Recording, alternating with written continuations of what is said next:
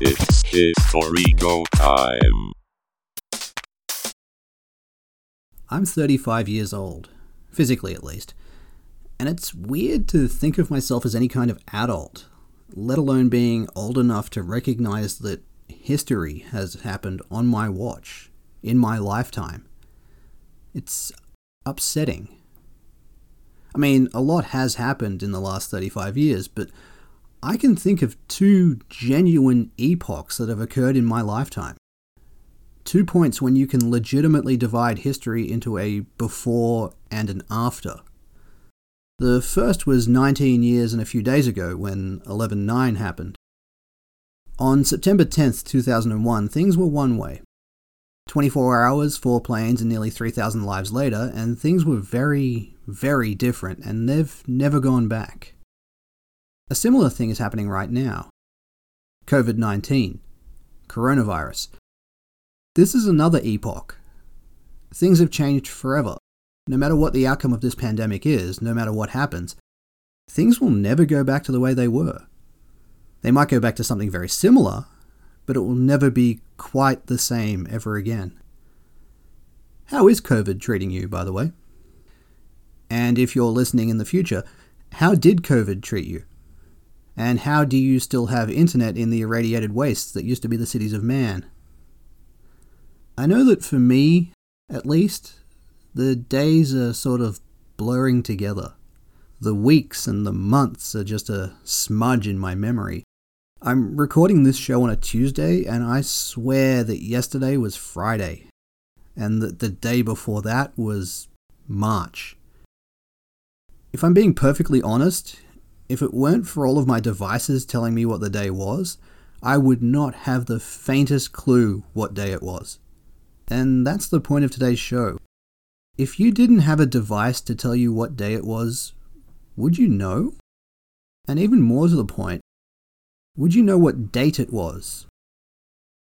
And when I say device, I don't just mean phones and computers.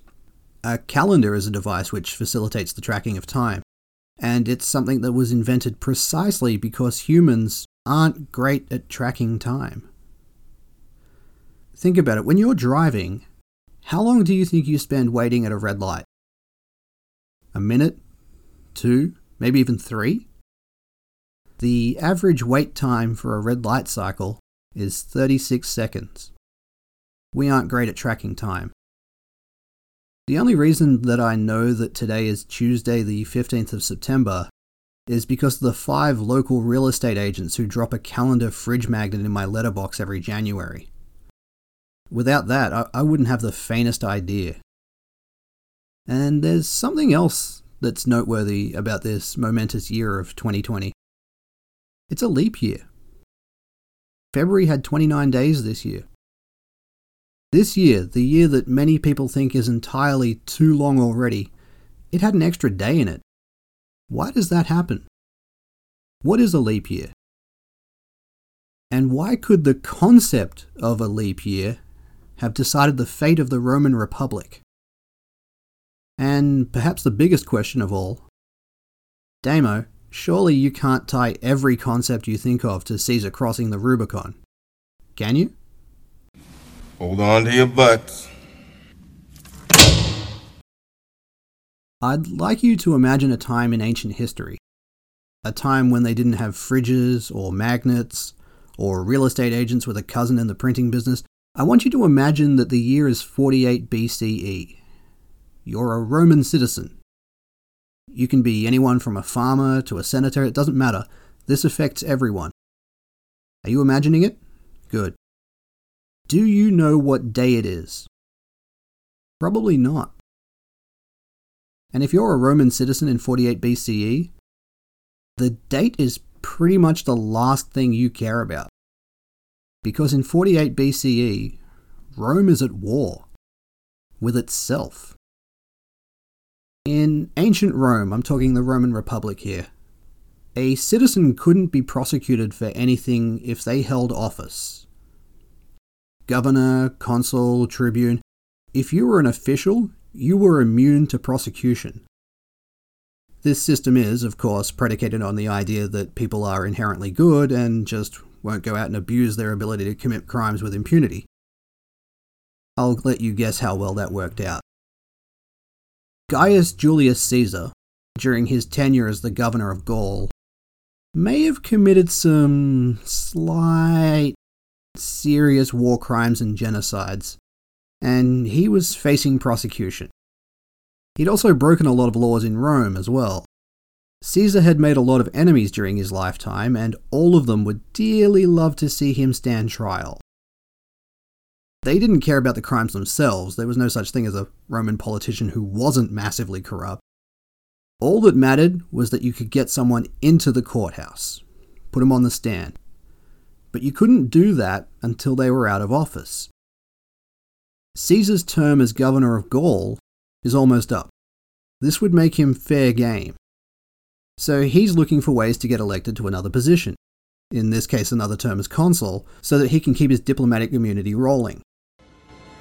Diplomatic immunity! Meanwhile, his enemies in the Senate have just found a technicality in one of the laws that would allow them to terminate Caesar's command early. Just been revoked. It was a weak technicality, it was a pedantic misrepresentation of some specific wording in the law, but it was enough for them to be able to claim that they were acting legally and terminate Caesar's command. And because of lawyers acting like lawyers, Italy was about to burn. It's beginning to look like Caesar is about to become a private citizen again. This does not appeal to him. Rather than face a trial in the famously rigged Roman courts, Caesar decided to go with option B. In this case, option B was gather his incredibly experienced army, cross the Rubicon River into Roman territory under arms, and declare the entire Eternal City to be Charlie Murphy's couch. I'm gonna do just, just all of a sudden just jump up and grind my feet on somebody's couch. For their part, the Roman Senate declared Caesar to be an enemy of the state, as you tend to do when people go renegade and show up with an army. The man they appointed to stop him was Gnaeus Pompeius Magnus, aka Pompey. Pompey was already effectively the ruler of Rome at this point, something he hadn't achieved entirely legally. But Caesar's rebellion gave Pompey's side an excuse for the power grab they'd already made.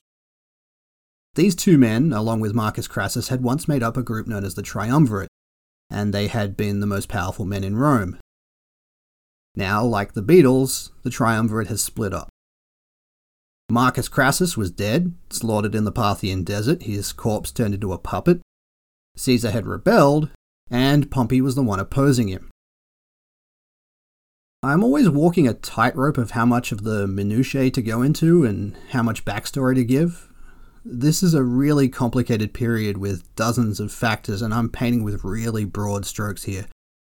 But it's worth mentioning that there isn't exactly a good side and a bad side here. Caesar was legitimately a danger to the Republic, and he had actually committed most of the crimes of which he was accused. But Pompey was just as guilty of just as many things, and at this point he was even more corrupt than Caesar. He just happened to be on the right side of the political spectrum at this point. Remember, kids, it's only corruption when the other side does it. I don't think I mentioned this when I covered Crassus in the earlier episode, but Rome had two political factions the Populares and the Optimates. In a lot of ways, it was similar to politics today, and much like politics today, it isn't accurate to say that they were left and right wing, but more right wing and super lunatic right wing. Or maybe loosely progressive and conservative. Caesar was a populari. These were the people for the working class, the plebeians, the populace, hence populari. This was also the political faction of Gaius Marius, who lost the last civil war about a decade ago. Pompey was an optimate. Optimates were basically Tories. This was the side of Lucius Sulla that had won the previous civil war. So while this current conflict between Caesar and Pompey is very much about Julius Caesar's personal ambition, it is, at face value at least, along political lines, kinda, sorta, maybe. Caesar was the de facto head of the Populares, while Pompey was Optimate Prime. Megatron must be stopped, no matter the cost.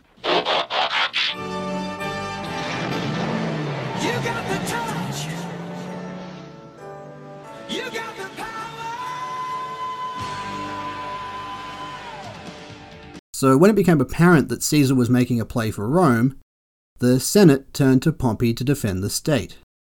And as a way of indicating how much I'm simplifying things here, that one sentence just summed up about three years of bitter internecine politics, power grabs, and failed negotiations, but the result was the same. Pompey was, at the time, Rome's greatest general, and he was pretty much the only one who could stop Caesar and his legions. But there was a widespread feeling that it could just as easily have been Pompey marching on Rome and they'd be turning to Caesar instead. One of those sliding doors situations. Pompey wasn't some great patriot. The Senate just wanted somebody other than Julius Caesar. So Pompey had been entrusted with defending the Eternal City. But Pompey's legions, they weren't in Rome. He was the governor of Spain, and that was where he'd left his army. It was against the law to bring troops into Rome. That's why the whole thing with Caesar was such a big deal. He had the only army going around. The Senate asked Pompey to rally an army to oppose Caesar, and Pompey was pretty chill about the whole thing. I mean, he was quoted as saying, I have but to stamp my feet, and an army shall appear from the ground. Well, Caesar crossed the Rubicon, Pompey stomped his feet, and legionaries didn't suddenly burst out of the ground like daffodils. So Pompey made a tactical withdrawal to Greece, and then locked Italy down in a blockade. He effectively abandoned Rome to Caesar. This was a sound strategy, even if it was unpopular.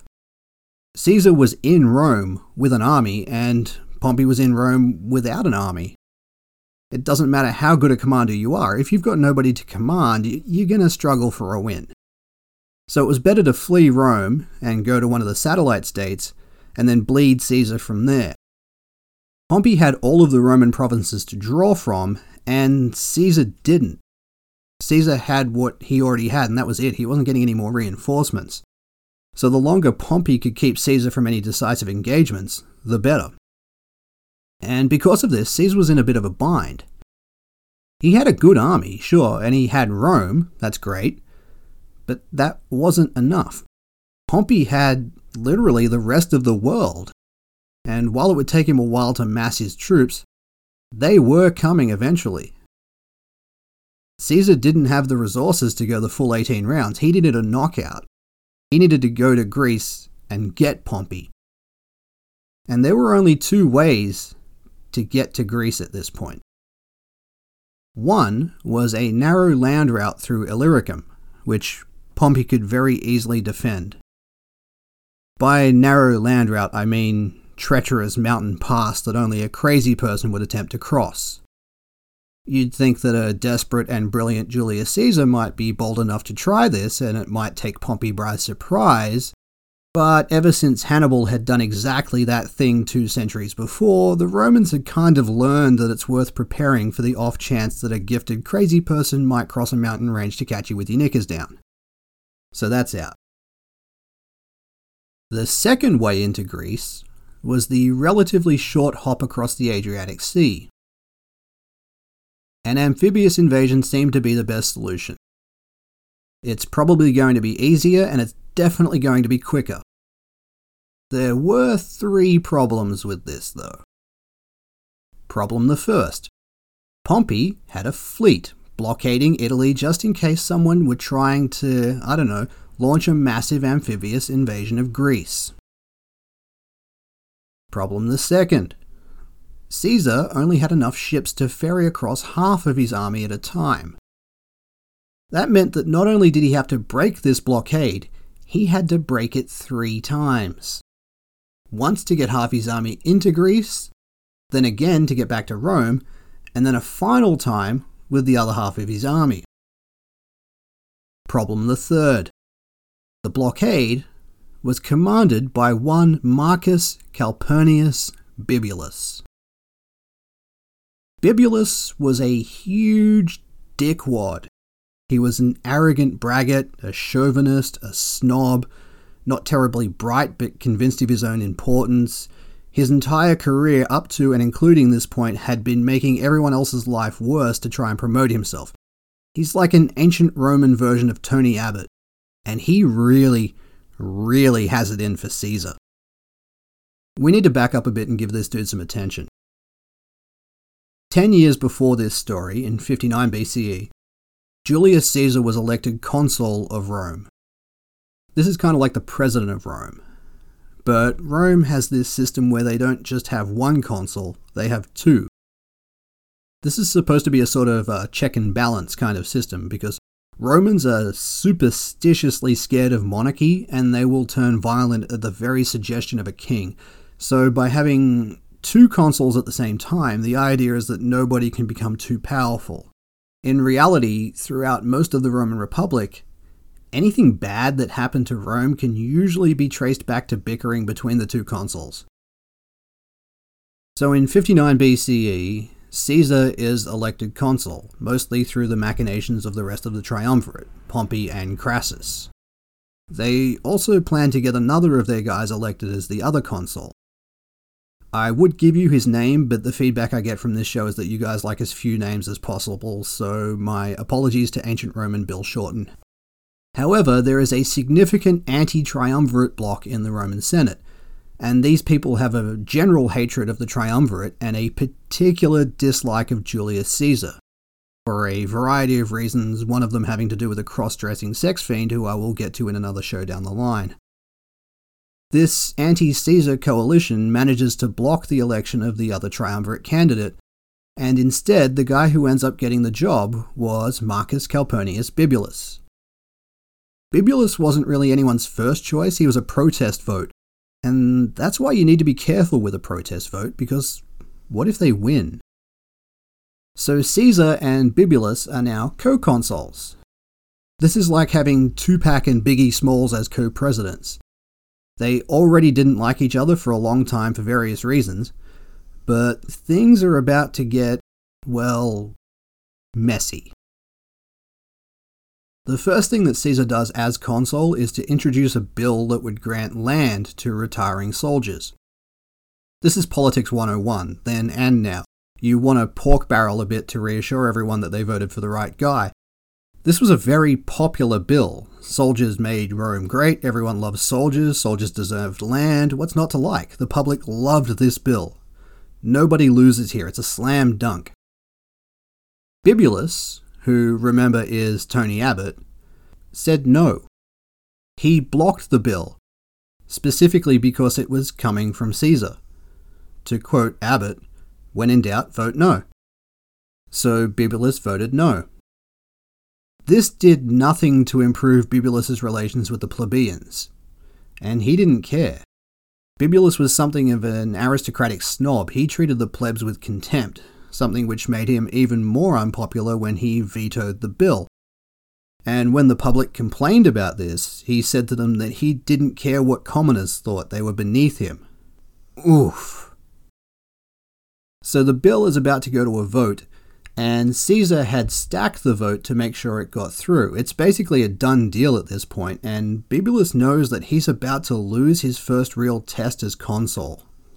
Caesar proposed a bill, he was trying to block it. The bill's going to go through. It's going to look like he lost. But then Bibulus has a brainwave. He'll go religious. Again, still as effective today as it was back then. You play the God card. He says, Ah, oh, the omens aren't good for this bill. I've I've read the entrails of some pigeons, I've looked at the tea leaves, I spoke to a naked chick who was high on natural gas, and all signs point to this. If look, if we vote yes on this bill, the gods are going to be angry at us. I've got nothing against the bill. I'm fine with the bill. It's the gods who don't want it to pass. Now, playing the god card in ancient times was a pretty big deal. They were a superstitious lot. This could have potentially worked. Except for one thing. Rome had something known as the Pontifex Maximus, the High Priest of Rome. Pontifex sounds a lot like pontiff, what we call the Pope. So a Pontifex Maximus was, essentially, a super pope. And at this point in time, the Pontifex Maximus was none other than Gaius Julius Caesar. So Bibulus has just said, look, we can't vote on this bill, the gods will be angry. And Caesar has responded with, hmm, you got a point there. We'd better ask the Pope just to make sure. Oh, wait, that's me. Everybody get your voting faces on. The vote starts to go ahead.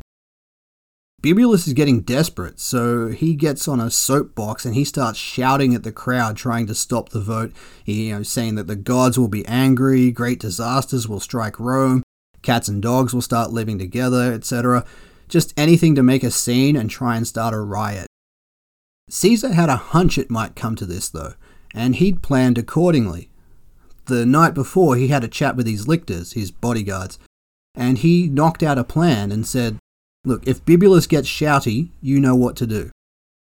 So Bibulus got shouty, and Caesar's lictors knew that this was the signal. They went backstage and they grabbed some buckets that they had uh, prepared earlier. Uh, these buckets were from the latrine. Caesar's lictors took the buckets and tipped them all over Bibulus. And it's at this point that Caesar turns to the crowd and he says, All right, who you going to believe? Caesar, your boy, triumvir, super pope, or the guy who's covered in shit?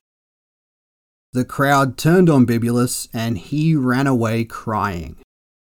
For the rest of his term as consul, he barely left his house, which meant that Caesar was effectively the sole consul, something that was very rare indeed. And Bibulus went down as the William McMahon of Roman consuls. So Caesar and Bibulus, they weren't the best of friends. Coincidentally, Bibulus also served a stint as the governor of Syria, replacing the former governor there who was Marcus Crassus, after Crassus's posthumous career shift into acting. But back to the A storyline Roman Civil War. Julius Caesar needs to get to Greece, and to do that, he needs to break the blockade not once, not twice, but thrice. The blockade is being commanded by none other than his old friend and co consul, Bibulus, the guy he once bescumbered. And they say that German has a word for everything. Did you know that English has a word meaning to cover in feces? Bescumbered. Say it with me, bescumbered. It's like wiping your ass with silk. On January 4th, 48 BCE, Julius Caesar sets sail into the Adriatic and he attempts to run the blockade, and he does. Quite easily, actually. He gets to Greece entirely without incident. Bibulus was caught completely unawares. His fleet was nowhere to be seen. Most of his ships weren't patrolling the Adriatic at all, they were all safely in harbour. So, hang on.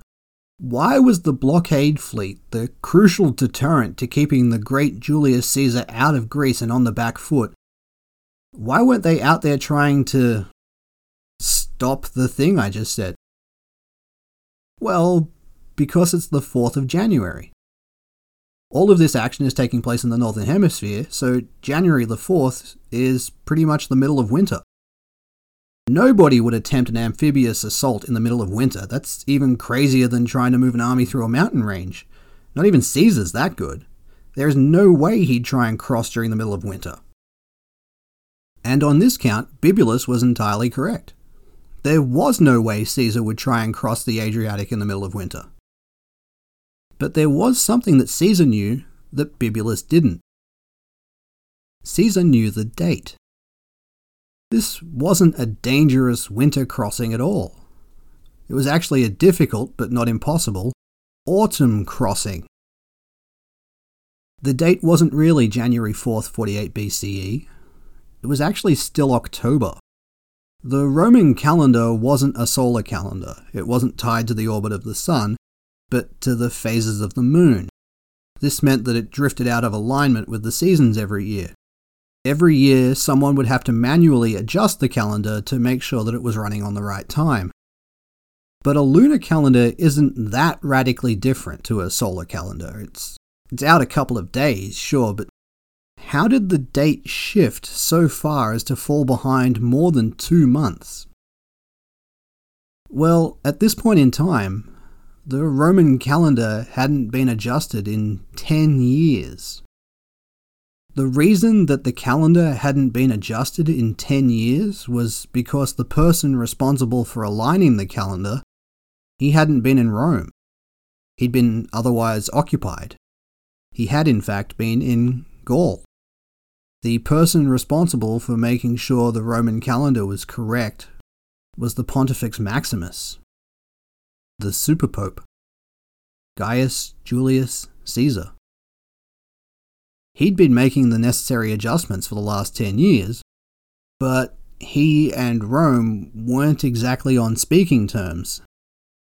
So at this point, Caesar is the only one who knows that winter is still a fair way off yet. The first half of Caesar's armies made landfall in Greece without incident, and the ships made it back past enemy lines without incident. They went back before Bibulus could mobilize, so the first two of the three crossings happened without anything really happening. But Bibulus did manage to get the blockade back up in time to block the third and final trip. But by this point, Caesar already had half an army in Greece. Bibulus has been humiliated by Caesar again, so Bibulus goes into full admiral mode now. Caesar and half an army had just slipped through behind his back. This was not going to happen again. He hates getting beaten by Caesar. Now he was patrolling the seas with gusto, and he was out there leading from the front. Bibulus had a bit of a reputation for being a bellicose idiot, and this slip up wasn't helping his image, so it was time to turn things around. More patrols, more often. We will stop the boats. It wasn't all sunshine and lollipops for Jules either at this point. He only had half of his army available, which, if my maths is correct, is significantly less than a whole army. And Pompey had just found out that Caesar was there with only half of his army, and Pompey's math also told him that this was significantly less than a whole army. So Pompey rides out with his full army and besieges Caesar. He doesn't actually need to risk his forces against Caesar, though, who has dug in like an Alabama tick. He just needs to starve Caesar out. Caesar couldn't break out of Pompey's siege. His only hope was to try and break the naval blockade and get supplies and reinforcements from Rome. Rome wasn't a naval power. In fact, the legend goes that at the beginning of the First Punic War against Carthage, who were themselves a great naval power, the Romans didn't even know how to build a warship. They actually found an abandoned Carthaginian trireme washed up on a beach somewhere, and they reverse engineered it from there. This is to say that the Roman ships weren't built for long periods at sea. They had to come back to shore to resupply quite frequently, every couple of days or so. This meant that Bibulus's blockade would frequently need to come back to harbour. So Caesar, he sent raiding parties to all of these local harbours and anchorages to deny Bibulus a place to dock his ships and force him to call off his blockade, which would in turn allow Caesar to get troops and supplies from Rome and be able to break out of the siege of Pompey. And this actually started to work. The ships couldn't come near land without one of Caesar's buggery squads waiting for them, so they were out there, they were hungry, they were thirsty, and it was getting towards winter. Bibulus got desperate. It was time to strike a deal. He sent an emissary to Caesar's camp to parley, and what happened next was pure Bibulus. The exchange went something like this We need you to stop attacking the harbours so that we can come ashore and resupply. In exchange for what? Huh? Well, the way that negotiations usually work is that I have something you want, anchorage, so you need to give me something that I want in return. And at this point, Bibulus's envoy says, I don't think I'm actually authorized to give you anything. And to this, Caesar responded with, I don't think you understand the concept of negotiation. Suffice it to say that no deal was reached. So by now, it really is winter. It's not that phony Smarch weather, it's actual winter now. It was cold, the seas were angry. There was no food, no fresh water. Being on a ship patrolling the Adriatic was a spectacularly unpleasant thing to be doing, and a stupid thing to be doing. If you dry docked your navy because of the weather in late October, do you think personally leading an increased naval presence in the middle of winter with no supplies is a good idea? Oh, lousy smarch weather. In the winter of 48 BCE, the actual winter of 48 BCE, Marcus Calpurnius Bibulus contracted pneumonia and died. Caesar had made him look stupid again, and his response was to be even more stupid. And again, he had refused to compromise with Caesar, refused to concede an inch, and now because of that, he was dead. There was no battle, there was no last stand worthy of the bards and the poets, just a foolish old man who refused to come in from the cold. With Bibulus dead, Caesar's troops on the mainland saw an opportunity and they broke through the blockade. Spearheaded by Caesar's then second in command, a man himself known more for his bluster than his brains, Marcus Antonius, Mark Antony if you will, they made landfall and reinforced a desperate Julius Caesar. What happens next I'll be covering in depth in a future show because it's incredible. As in, what happens actually defies credibility. In short, Caesar and his army are trapped by Pompey's army. Pompey is trying to starve Caesar into submission. Caesar decides that he needs to break away and restock and fight another day, but he can't retreat because Pompey will chase him down. So he gets his men to start building a wall around Pompey's army. He pulls the Rorschach from Watchmen line of, None of you seem to understand. I'm not locked in here with you. You're locked in here with me. Caesar's plan was to build a wall that cut Pompey's army off from their water supply. Caesar may be starving, but Pompey needs water more than Caesar needs food. Pompey, meanwhile, sees Caesar making a wall and says, Walls! Why didn't I think of that? And then he gets his men to start building their own wall to try and box Caesar in. It's a wall off. If there's one thing in history I wish I could see, I'm pretty sure it's this. Two armies frantically trying to build walls faster than the other, kind of like the light bikes in Tron, but with the Tetris soundtrack in the background.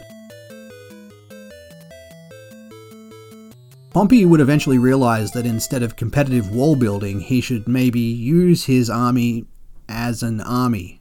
And he did. He attacked Caesar, and Pompey managed to rout Caesar at Dyrrachium. But interestingly, he chose not to pursue the fleeing Caesarians. This would prove to be a hinge moment in history. Not pursuing a fleeing enemy cost Pompey the war.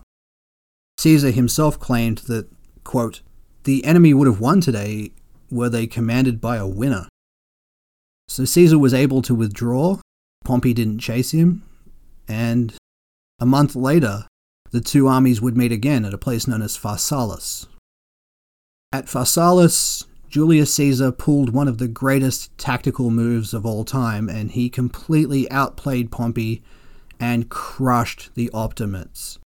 Pompey's army was shattered, and Caesar, he was a winner. He pursued the advantage. He made sure that there was no chance of Pompey's troops ever recovering from this. Pompey only just managed to get out in time, and Pompey decided to flee to Egypt, where he hoped to gain asylum with the pharaoh there, Ptolemy XIII. Egypt was an ally of Rome at this point, and Pompey hoped that they'd be friendlier to him than they would be to Caesar because Pompey was kind of known to them. Pompey had been the great eastern hero while Caesar was off conquering everything to the west of Rome, so there was a bit of familiarity there. But Egypt was having its own civil war at this point. Ptolemy XIII was having a bit of sibling rivalry over the throne with his sister, Cleopatra. Ptolemy saw which way the wind was blowing in Rome and he decided to back the winning horse. hoping to get some Roman assistance in his civil war. So when Pompey rocks up in Egypt, before he can even get off the boat, Ptolemy has him assassinated. And when Caesar finally arrives weeks later, he wasn't in a rush. Ptolemy presented him with the preserved head of Pompey, and he says, Hey, look, I took care of that Pompey guy for you. Uh, will you help me with my civil war? But here's the kicker Caesar and Pompey might have been on opposing sides. They might have been fighting a bloody civil war. People were dying all over the place. But Caesar and Pompey weren't exactly enemies. I mean, at this point, they hated each other. I, I, wouldn't call them friends. Being at war tends to put a strain on any relationship, but once upon a time, the two were very close. Julius Caesar was actually Pompey's father in law, even though Pompey was six years older than him. Pompey had married Caesar's daughter, Julia, and he loved her very dearly. This was kind of weird. Pompey actually used to get teased about this. You know, haha, Pompey loves his wife. Romans weren't exactly faithful, but Pompey was. So when Julia had died in childbirth some years previously, Caesar and Pompey bonded over their shared grief. They were close. And Caesar didn't want Pompey dead. Caesar was known for his clemency. He actually wanted to pardon Pompey. And now, that was impossible because he had Pompey's severed head in his hand. Ptolemy XIII done fucked up. Caesar wasn't going to be helping him in this civil war. And the other thing that influenced the result was when Caesar arrived at the palace in Alexandria. Uh, he was pissed off at Ptolemy for killing Pompey, and he said, Hey, look, I've had a bit of a rough decade. I've traveled a long way. I've just been presented with the head of my son in law. I need to rest for a bit. I'll sort you out in the morning and Caesar goes to the palace to rest and have a bit of Caesar time. But one night, a carpet salesman shows up at the palace, and he asks Caesar if he wants to buy a carpet. Caesar's like, dude, seriously, read the room. And this salesman is like, no, no, no, no, trust me. You want to check out this carpet I just brought you. And he brings in a rolled up carpet, and he unrolls this carpet, and out jumps Cleopatra she had smuggled herself across enemy lines into the palace in a carpet to meet with Caesar. Now, Julius Caesar was a salty dog at the best of times. This had to have tickled all of his fancies simultaneously. Cleopatra says to Caesar, Will you help me win this civil war against my brother? And Caesar says, What do I get in return? And Cleopatra says, Well, how about these bum ass titties? And that's how the Egyptian civil war was decided. Unlike Bibulus, Cleopatra knew that when you're negotiating with someone, you need to give them something that they want. And Caesar, he always wanted the titty. Caesar ended up spending a fair bit of time in Egypt, as it turned out. During his rather infrequent refractory periods, Caesar ruminated on the things that he had left on his bucket list. There weren't many, he was the Pope, he was the President, the Dictator, and Imperator. There were only about nine people in the known world that he hadn't slept with, male or female. But one thing still bugged him. It was still his job to monitor and adjust the calendar every year. And even though he could literally make time, Ain't nobody got time for that. Ain't nobody got time for that. Ain't nobody got time for that.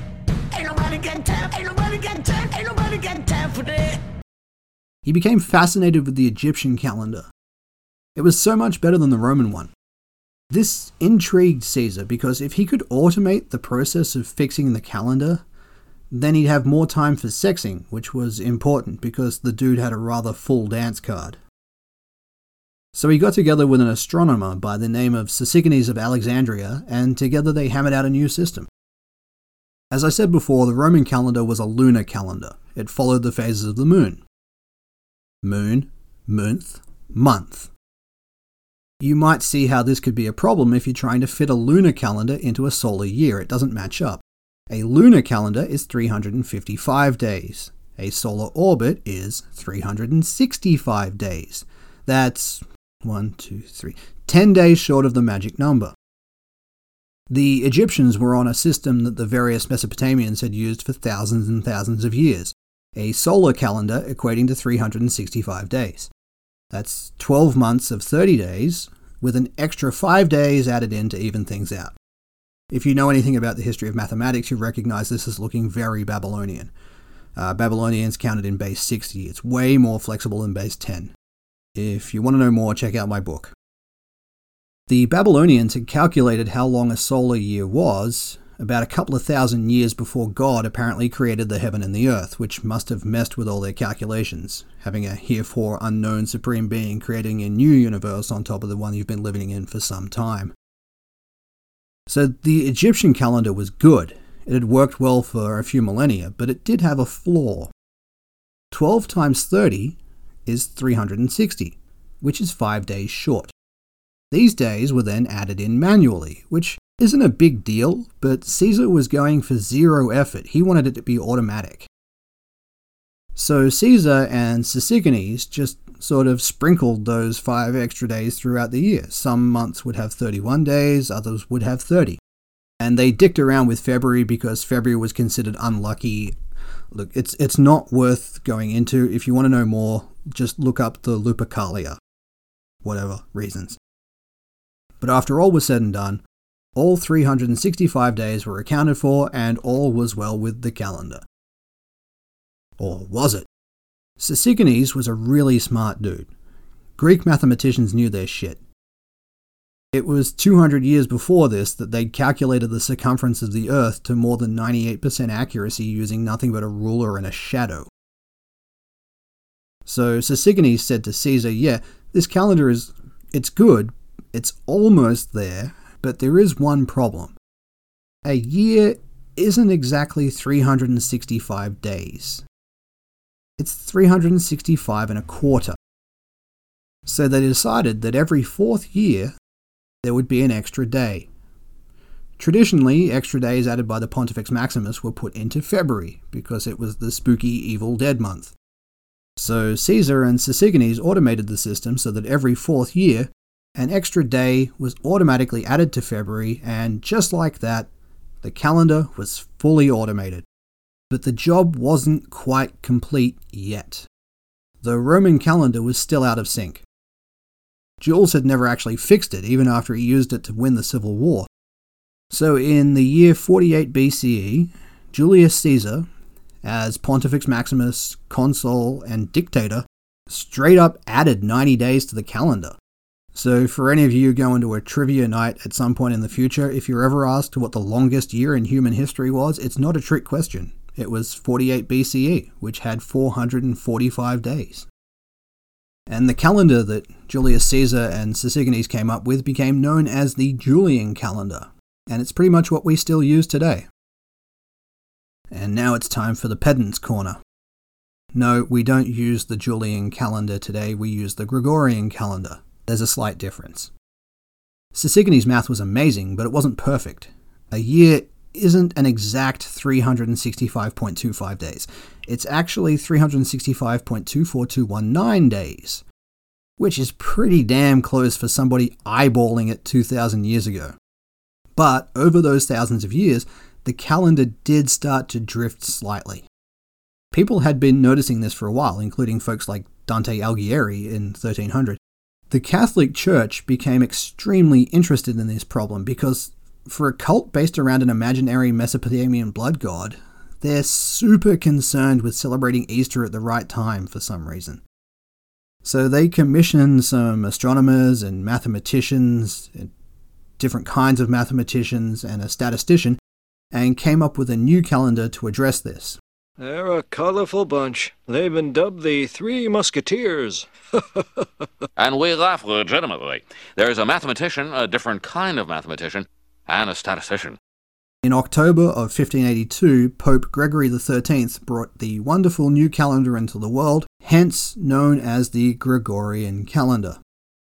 This brought the dates back into alignment and dictated that three out of every 100 leap days be skipped, which pretty much addressed the drift problem. In 2,800 years, this calendar will drift out of alignment by one day, and we'll need to fix it then, presuming that humanity lasts that long. It's touch and go as of recording this show. And so, history was made. Julius Caesar's name went on to be associated with many things emperors, childbirth, calendars, salads. Yeah, I know, I know the Caesar salad wasn't named after those Caesars, I get it. Pompey the Great became Pompey the Late. The mighty kingdom of Egypt, which at this point was twice as old to Julius Caesar as Julius Caesar is to us, that was absorbed into the Roman Empire. Dante got a good book out of it. Shakespeare got two bestsellers. And all of it hinged on the fact that only one person knew the date. How different might the world have looked today if Bibulus had known what month it was? Bibulus would find some small measure of revenge, however, and that sometime after his death. Bibulus's widow, Portia, would eventually remarry. Is the name Portia familiar? It should be. She turns up in Shakespeare too. Her new husband was none other than Marcus Junius Brutus, a close friend of Julius Caesar, perhaps even his illegitimate son, and ultimately one of the men who killed him. So Bibulus's wife's new husband kills Julius Caesar.